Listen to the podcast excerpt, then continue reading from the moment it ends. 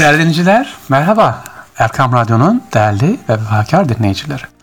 Yurt içi yurt dışından, arabadan, her nerede sesim ulaşıyorsa, dinliyorsanız bu kardeşinizi, Rabbim maddi manevi kolaylık versin inşallah, sıkıntılarımızı gidersin.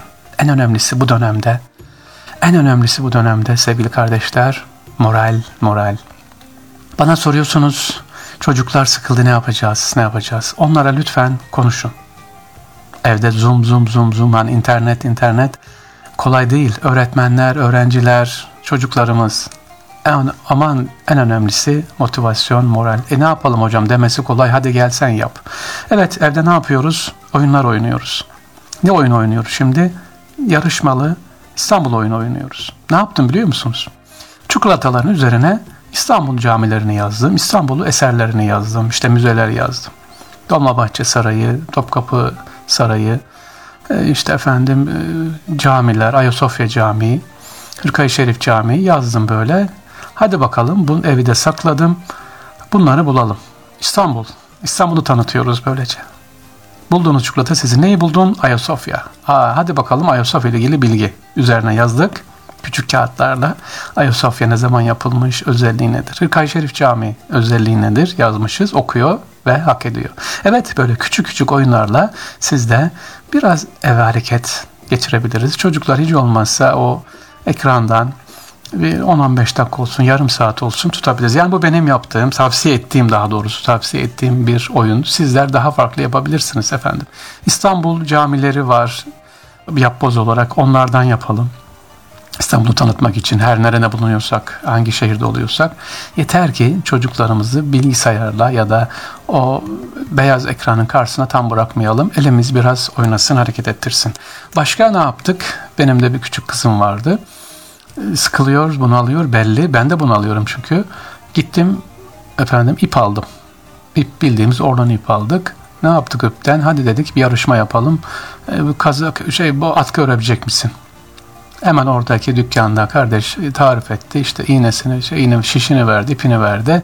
Hadi bakalım atkı. E atkıyı neyi öreceğiz? İstanbul atkısı olsun dedik. Böyle güzelce. İstanbul'un renklerinden, turkuaz rengi böyle lale renklerinden yapalım diye. İstanbul yani işin içine yine İstanbul'u sokuyoruz. Niye anlatıyorum sevgili dinleyiciler bunu? Çocuklarımızı bu dönemde ihmal etmeyelim. Evet İstanbul'un sırlarındayız şu anda. İstanbul'un sırlarını dinliyorsunuz. Ben de diyorum ki İstanbul'u hem sevdirerek hem de çocuklarımızı bu döneminde, pandemi döneminde sıkmadan e, hareket haline getirelim, moral verelim. Neyse, hadi başlıyoruz programımıza. Bugün biraz fazla çene yaptık.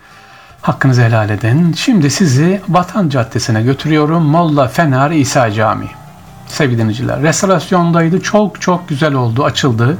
Harika bir camimiz oldu burası yapıldıktan sonra yani restorasyondan sonra neresi neredeyiz? Fatih ile Çapasemt arasındaki Yeni Bahçe Vadisi'nde Vatan Caddesi hemen kenarında. Aslında burası bir mezarlık arazisi üzerine kurulmuş Bizans döneminde, 6. Leon döneminde donanda kumandanı Konstantinos Lips tarafından kurulmuş bu manastır. Manastırın üzerine yapılmış. 4. Haç Seferi sırasında yağma edilen tabi maalesef kilise 1261 yılında tekrar e, Latinlerden gelin alarak mevcut haline getiriliyor. Çok büyük bir cami burası. Eskiden dediğim gibi manastır olan Molla Fenari Camii şimdi. Buraya özelliği ne şimdi? Niye anlatacağım bunun? Molla Fenari Camii'nin. İkinci Beyazıt döneminde camiye çevriliyor. Ee, Şeyhülislam Şemsettin Mehmet Efendi'nin torunu Fenerizade Alaaddin Ali Efendi tarafından mescidi yapılmış. Daha sonra Fenerizade Ali Efendi e, Halveti Zaviyesi'ne burayı çevirmiş ve 1633 yangınından sonra harap olan bu camimiz Sadrazam Bayrampaşa tarafına onarılmış ve minber eklenerek tekrar cami haline getirilmiş. Yani başından çok yangınlar geçmiş, çok e, ne olmuş, yağmalanmış bu Molla Fenari İsa camimiz. E, burası peki niye böyle demişler? Bilgi kaynaklarımıza göre mescidin imamı olan Şeyh İsa el Mahfi manastır hücrelerini halvet izaviye yapmış. Dolayısıyla mabetin adı da Fener-i İsa şeklinde kalmış. Kim Fener İsa? Şeyh İsa Efendi 80 yaşlarında hacca giderken Şam'da vefat etmiş efendim. Allah rahmet etsin. Ne anlatıyorum? Radyoların yeni açanlar için Fatih e, semtimizde, Fatih Sultan Mehmet semtimizde, Vatan Caddesi'nde Molla Fener İsa Camii'ni anlatıyorum. Dediğim gibi cami birçok yangın devrem geçiriyor ama orijinalliğinden hiç kaybetmemiş efendim. Aynen duruyor manastır kısmı kiliseyken şimdi mihrap ilave edilerek camimiz hele restorasyondan sonra dediğim gibi pırıl pırıl halları da değişti. Mutlaka girmenizi, görmenizi tavsiye ederim. 1918'de yine yangın geçiriyor camimiz burası ama 40 yıl 1918'den 40 yıl maalesef ne olmuş biliyor musun? Şimdi şaşıracaksınız. Bir müddet burada kaçak atların kesildiği mezba olmuş. Ya sonunda küçük e, teneke evden oluşan küçük bir mahalle cami içine kadar yerleşmiş. 1960'a kadar. Ya evet. Molla Fenari cam. Demek ki bir müddet bakımsızlıktan ne olmuş burası? At mezbahanesi olmuş diyor kaynaklar. E, Molla Fenari ise Camii en önemli özelliği, buranın özelliği geldiğimiz zaman farklı yapılardan olması ve içeri girdiğimiz zaman dediğim gibi bölmeler ayrı ayrı çünkü manastır kısmı var, kilise kısmı var ayrılmış. Şimdi hepsi arası açık. Çok güzel restorasyondan sonra pırıl pırıl gittiğimiz zaman elimizde ne var? Şu anda görebileceğimiz gittiğimiz zaman içeride özellikle Bizans döneminden kalan taşlar var. İç kısımda ve dışarıda sergileniyor restorasyondan sonra.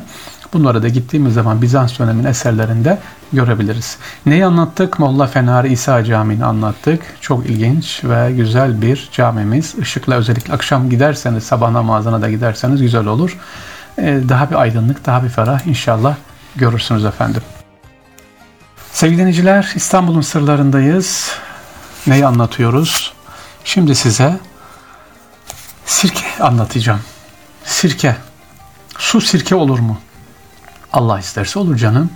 Evet sirke e, anlatacağım. Her dönemde Allah'ın veli kulları var. Hani insanları kucaklayan, insanları hakkın eseri olduğu hizmet eden adam gibi adam dediğim insanlar var ya. İşte bunlardan birini anlatacağım efendim. Sirkeci Dede'yi anlatacağız. Sirkeci Dede, Sirkeci Muslihittin Camisi. Niye Sirkeci denmiş? Sirkeyi nereden buluyormuş onu anlatalım. Sirkeci Muslihittin Camii Zincirlikuyu Mescidi Kasımpaşa, Küçük Piyale Paşa mahallesinde efendim. 17. yüzyılda Sirkeci Muslihittin tarafından yapılmış. Sirkeci Muslihittin adındaki zatın cami yanında da yine kuyudan kovayla su çektiği ve bu suyun sirke olduğu, bu sirkeyi satarak cami yaptırdığı rivayet ediliyor. Şimdi burada durun. Hocam bu rafe mi anlatıyorsunuz diyeceksiniz ama biraz sabredin. Evet kuyu var. Kuyudan su çekiyor, suyu satıyor, suyu da sirke diye satıyor ve o parayla da cami yaptırıyor. Bugün gittiğiniz zaman yine görürsünüz efendim iki taraflı zincirli kova hala asılı. Bu kuyu şimdiyle de kapatılmış ama kuyu üzerinde zincirler ve kova duruyor. Peki suyun sirkeli olmasını nasıl açıklayacağız? Efendim işin hakikati şu. Bizans döneminden beri var olan yeraltı sarnıçları var ya. İşte o sarnıçlara sarkan ağaç köklerinin suya kattığı bir özellik. Ya yani Fatih Yavuz Selim Cami Sarnıcı'nda ben gözlerimle görmüştüm. Koca koca kökler çıkmıştı. Bunlar suyu hem temizliyor hem de suya ayrı bir lezzet katıyor. İşte suyun sirkeliği oradan geliyor. Sirkenin faydası nedir? Of anlatmakla bitmez. Kut hastalığı, reflü, e, kilo verilmesini sağlıyor. Yine sebze ve meyveleri sirkeli suyla yıkayarak ne yapıyoruz? Arındırabiliyoruz. Kas ağrılarına da birçok Rabbimiz yine şifa sevgili dinleyiciler. Bu arada sirke yeri gelmişken söyleyelim.